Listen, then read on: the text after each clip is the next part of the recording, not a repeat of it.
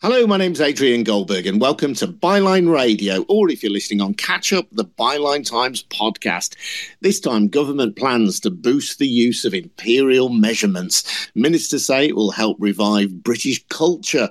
All this neatly timed, of course, to coincide with the flags and bunting associated with the Queen's Platinum Jubilee. We may have to wait a little longer to see children going up chimneys, but who knows? To discuss this, I'm joined by James Vincent. James is the author of Beyond Measure, a history of weights and measures, published this week by Faber and Otto English, whose real name is Andrew Scott, the author of 10 Great Lies and How They Shaped the World. Before that, though, just a reminder that Byline Radio and the Byline Times podcast are supported by subscriptions to the Byline Times, which is our brilliant monthly newspaper. Yeah, a good old fashioned newspaper edited by our colleague Hardeep Matharu. It's got some exclusive content in it, and it also prints the best of the contributions to our website, which is where you'll find details of how to subscribe to the Byline Times. So go over to bylinetimes.com.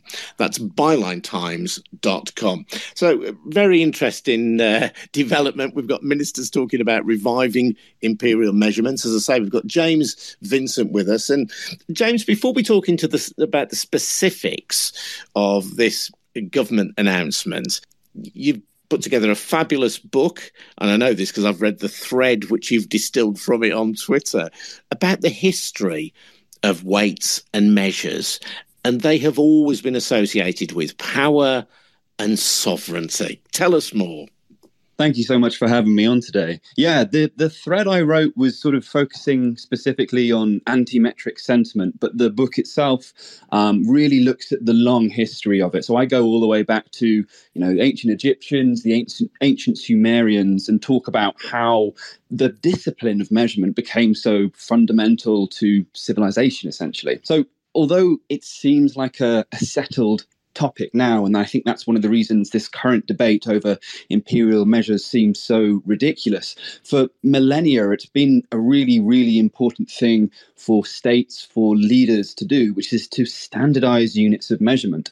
Um, you know, if you think about what units of measurement are useful for today. They're essentially a tool of communication, right? They're how we speak to people about the physical world around us. And that means that they're incredibly important for architecture, for building cities, for roads, for temples, and they're incredibly important for trade specifically. You know, um, if you look back at the Bible, for example, I, w- I was you know really uh, fascinated by this that there are so many uh, warnings about not cheating your fellow man your fellow neighbor with false weights and measures in the bible. And this sort of speaks to how important a social issue this was for people. So over the over the centuries, over the millennia, indeed, um, all sorts of leaders have made standardizing units of measurement a big part of their sort of claim to power. It's something that you do in order to take care of your people, but it also becomes something you do to sort of establish control over a territory. So that's sort of the deep history. But as we move forward, you know, through the uh, early modern period onwards, through like, you know, the 1400s, 1500s, and the state becomes increasingly centralized, um, standardizing units of measure becomes a really important tool for having insight into what your country is doing. You know, if, if you have all these different regions using different sorts of measurement, how do you know uh, what your trade is like and your economy? So, again, controlling this thing becomes incredibly important for improving a country's prosperity. And this means that it becomes an issue of national sovereignty. Yeah, and presumably this is where the phrase imperial measurements comes from as well, that across the British Empire, pounds and ounces, feet and inches, miles, rather than kilometers, rather than meters and centimeters, that these become the, the standard measures across a vast part of the globe. Yeah, so in the 19th century, um, two systems of measurement, well, I guess three systems, it depends, two or three, become dominant throughout the world. One is the metric system, which was created during the French Revolution and then spread essentially through Europe by Napoleonic conquest. Uh, and the other is the imperial system slash the US customary measure system. Now, those are slightly different and they have you know, a, few different units are, are, are, have different definitions. So the US pint, for example, is 20% smaller than the UK pint. Um, and that's because the US adopted the old pre-imperial system, what was called the Winchester standards, um, and then when the U- UK moved to imperial in uh, 1824, I think it was, um, they sort of changed things around. But you're right; these these systems of measurement they spread with political power, with sovereignty.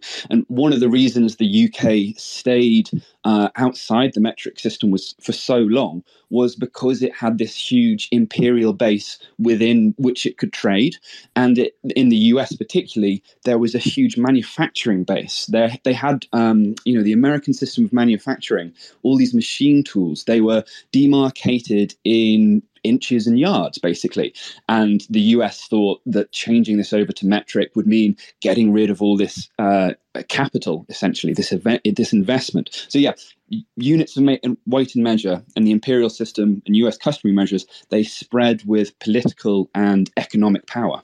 Yes, and increasingly, metric has been associated with the European Union, but again, your research, your book demonstrates the fact that the debate around whether we should swap imperial for metric has been there for decades, well before the European Union was ever thought of.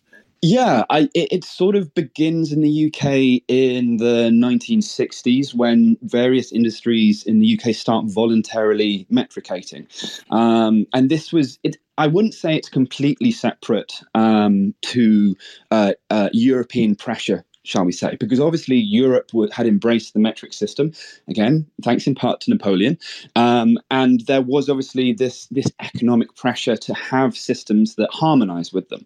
But there's a huge difference between something being imposed on a country by external forces and a country voluntarily choosing what's in their best interest. And that's very much what the UK did.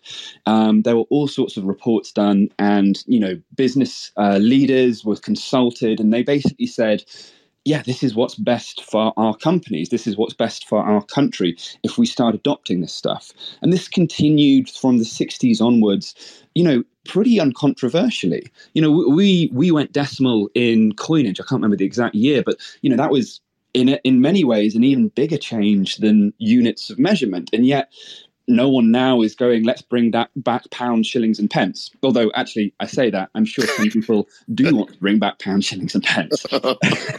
um, but uh, the thing that happened was, and which I talked a little about, about in this thread, was that there was this case in 2000 and 2001. It went on for a while. There were appeals and all sorts of things uh, called the metric martyrs. Now, um, I don't know if listeners are familiar with that, but it was essentially um, uh, uh, market traders who were selling uh, fruit and veg, you know, unlabeled, who were prosecuted for not keeping their equipment up to date um, and for not selling in both metric and imperial. It wasn't that they were forced to sell in metric, it was that to meet sort of, you know, legal standards that had been adopted in supermarkets, they had to offer the option. And it was so standards trading officers could obviously check that their scales were on the level, as, as we should say.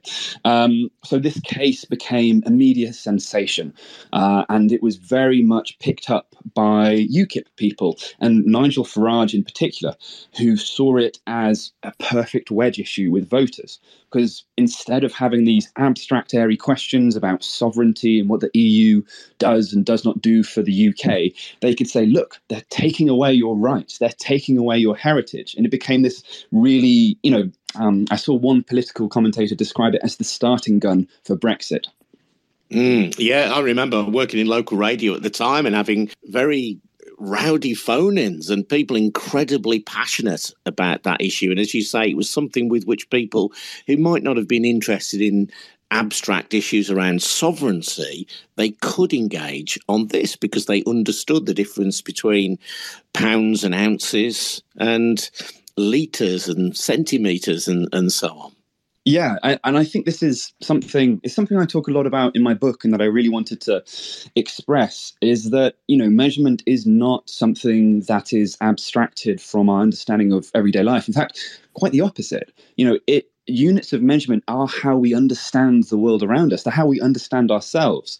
And I always think it's really interesting when you look at the UK and you look at the um, imperial units that are still commonly in use, they are intensely personal. We buy pints in the pub, you know, as this bastion of community. We buy pints of milk still as this sort of staple of sustenance. We measure our height and our weight in stones and ounces and pounds and feet and inches. And we talk about distances, how we travel about the world often in miles.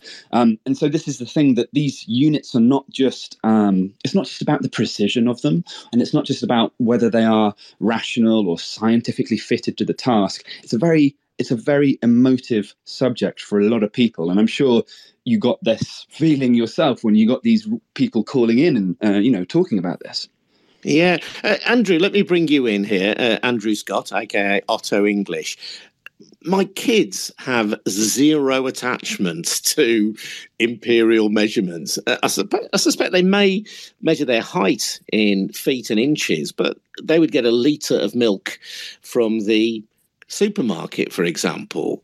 I mean, the, the, the, appeal of this is surely only to people, I would suggest, over 60, maybe even to people over 80. Am I wrong? Yeah. I don't, I don't think it's, I think you don't, I mean, I, you know, uh, I'm I'm a child of the '70s, and I remember growing up in a sort of smoke of confusion uh, as to what the hell was going on. You know, in school, we we were using both systems, and I, I can't remember. I think the the money had decimalized in 68 or 69 in preparation for hopefully ascension to the EEC, uh, but it, it, they didn't do it uh, in one foul swoop. They they it dragged on for for at least a decade or possibly two. I mean, I remember all through my childhood, we were putting gallons of petrol in the car, and then it changed to liters. So it sort of it was a sort of one foot almost symbolic actually of britain's relationship with the eec and later the eu one foot out one foot inism you know.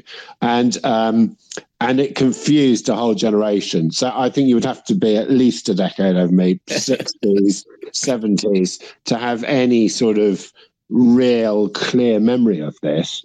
But um, you know what people forget is we chose to do that. Well, not we, the generation alive then chose to do it. They chose to join the EEC. The the government of the time chose to adopt metric measures, which are far far more sensible than our um, slightly irrational imperial measurements. And as uh, James was pointing out there, um, we weren't forced to give up the things that were personal to us. It, most importantly to to me, the pint. No, sorry. Uh, you know, well, we weren't. No, well, we I think most importantly to uh, to me as well. But, yeah, but we weren't we weren't forced to give these things up. And there's still, you know, that whole thing about the crown on the pint. The crown never left the pint. Nobody ever took it off. Uh, and it was there to the, the weights and measures standardization was put in place to protect consumers.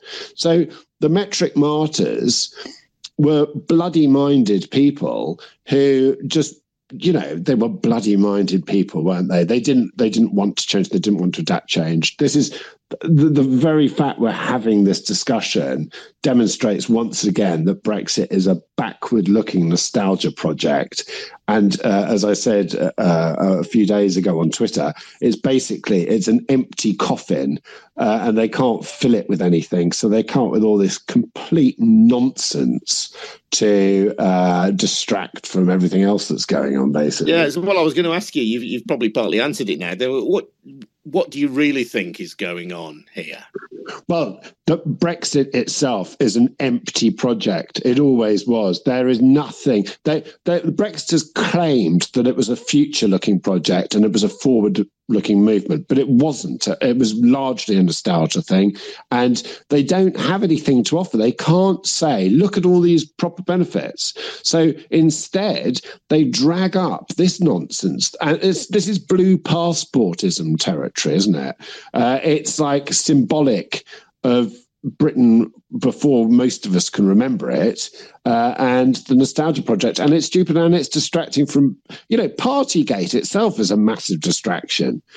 The government should be there to be taking this country forward, to be leading us through the austerity crisis, to be to be doing good things for this country. But instead, they're engaged in this sort of it's like a custard pie fight politics. They're constantly throwing stuff around, but they're not actually making the country a better place. So if I was a conservative, I would be despairing at the inadequacy of it all is just nationally and globally embarrassing. And one more thing, as James was talking there, I was reminded that I live just down the road from Greenwich up on uh, up on the hill in Greenwich, of course, we've got the Royal Observatory and the Greenwich Meridian cutting straight through it. And on the wall just outside, you've got the imperial measurements.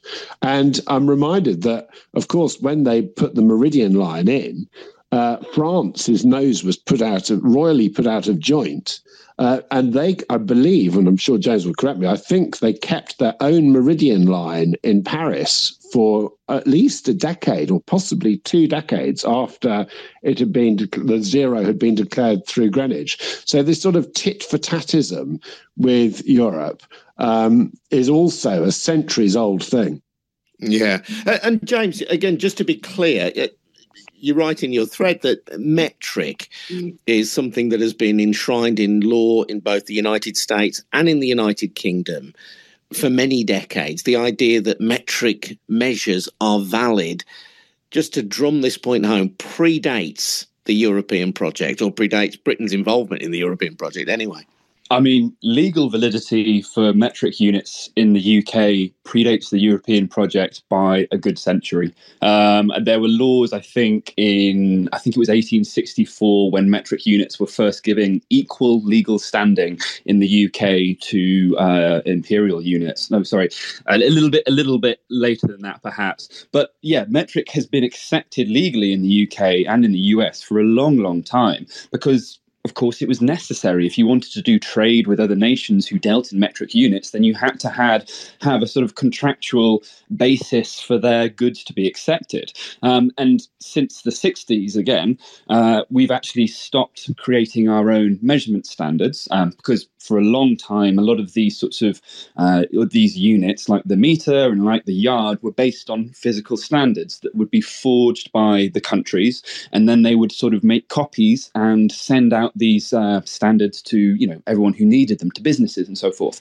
But since the creation of the metric system, um, there's been so much great scientific work done by the countries involved that their standards have become preeminent. So we call it the metric system. The official name is the System International, um, and that has seven basic units that encompass, you know, not only uh, weight and length, but uh, you know, temperature and um, you know, uh, luminosity.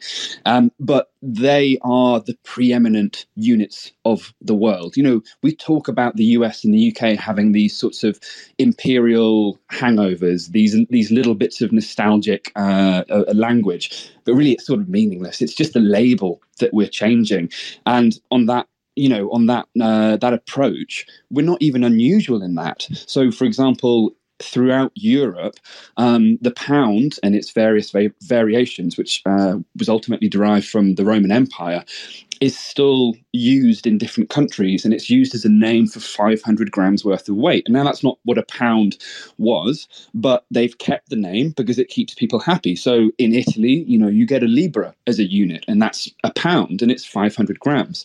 So there's no reason for um, countries like the UK to embrace both systems of measurement. It's simply because it's this useful political football, uh, you know. And as Andrew pointed out, it's just it's tied up with this nostalgic politics, which you know I don't want to comment on too much. I'm not a political commentator.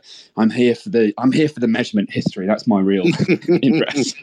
But but well, yeah, I agree. It's an empty thing, and I think even if you look at the news reports we've got on this, I am skeptical anything is going to change. Basically, he, I think what Johnson has said is that there'll be a review and that they'll talk to business leaders and business leaders, you know, I don't know, you know, Tesco and Sainsbury's, they'll go, is it worth the trouble, the sort of slight kudos we get from putting Imperial units back into all our shops? Or is that just such a hassle in terms of reconfiguring global supply chains? Yes, we're not even going to I mean, it? if you if you're looking, and this is an important point, I think, James, if you're looking to be a global trading nation, you need to be adopting without any prejudice or without any clouded vision, you need to be adopting units of measurement that are most common in the markets that you are seeking to export to. That is, if there is a vision associated with Brexit, that is the vision of Britain becoming a proud trading nation once more, exporting its way out of recession and so on. To do that, you need to adopt the units of measurement, surely, that that the majority of your customers themselves use. And that means getting tools and and getting processes in place in your factories that that meet those requirements not the requirements of britain in the 1950s oh absolutely absolutely. You know as i said earlier the reason you know the imperial system became this sort of rival to the metric system temporarily on the global stage was because at that time you know the uk was the world's largest uh, you know manufacturing powerhouse until it was eclipsed by the us and we're obviously not in that position now. So the idea that we would create any sort of alternative system is ludicrous. And yeah, the reason weights and measures exist and the reason the metric system has been so useful is it's about harmonizing trade, it's about creating levels of communication between different countries. So yeah, if we want to do the sensible thing, we just need to stick with metric. Um, but doing the sensible thing is uh, not always what seems to be the political moment right now. Uh, and Andrew, I mean, this is a kind of an internal contradiction, isn't it, within the idea of, of uh, restoring more metric measurements? It, it actually goes against what Brexit is theoretically about. Yeah, I mean, you'll be shocked to to hear my opinion on this, Adrian, which is that they lied. all the time, all the time they told us it was a progressive, forward-thinking project. They lied, and some of those people, like the likes of Dan Hannan, who springs constantly to my mind. I, I was watching Paddington yesterday and was reminded once again of the power, the, the unfortunate parallels. Um, they they said, "Oh, it's future thinking, it's forward taking," but it wasn't. It never. It was never about that. It, it was about it's cultish behaviour. It's about trying to reset the clock to the pre-European uh, project, and it's about trying to, you know, scrape away the taint on Great Britain that came with our association with Europe for 40, however many very successful years. So um, this is all a lot of nonsense. I actually, I'll, I'll say one thing which I really noticed uh, as I was kind of engaging tired, you know, with, with, in a tired way with this conversation again this morning. I noticed that some people you would expect to be all in favour of it were against it, and prominent amongst those was Lance Forman, the um, the fishmonger, uh, you know, who was a Brexit Party MEP, who runs his salmon company, uh, H. Forman, in the east of London. Um, he he was quite vocally saying on Twitter that this is a completely nonsense project and it's completely stupid. And of course, he thinks that because he's exporting his fish and he realizes what a waste of time it is you know, I, I wonder what the cost will be, apart from anything else, of, if people do it, of putting the imperial measurements back on the packaging. And that will probably be passed on to the consumer. So it's of no benefit to anyone apart from Jacob Rees Mogg's, you know, material for his wet dreams. I always questioned conservatives who tried to bring about change for no apparent benefit. And in, in a sense, it's the opposite of conservatism. Certainly, if you are conservative with a small c, and I would suggest in some cases with a large c, part of your philosophical outlook is based on the idea of not meddling with things unless they need changing. Just leave things be unless we must change things. That is a, a, yeah. kind of a core principle of conservatism in both senses. So, whatever was done 20, 30 years ago, if it now works and people now understand it in this way, it seems to me fundamentally. Un- but, that, but this is the thing, as we've said before, Adrian. These people aren't really conservatives in the, the in the pragmatic sense of people like Thatcher. These people are are members of a cult uh, and uh, people have joined the cult for different reasons. Boris Johnson has joined the cult for self promotion, but the likes of Hannan and Rees-Mogg and uh, Redwood and co, uh, it's a cult of British exceptionalism and nostalgia, and it's of no benefit to this country. Uh, that was the message that that, and, and, I'm sick of talking about Brexit as well, but that is the that that that was the message that should have been got out, and it's becoming very very clear now as they faff around with their custard pie fight trying to reimpose the old order.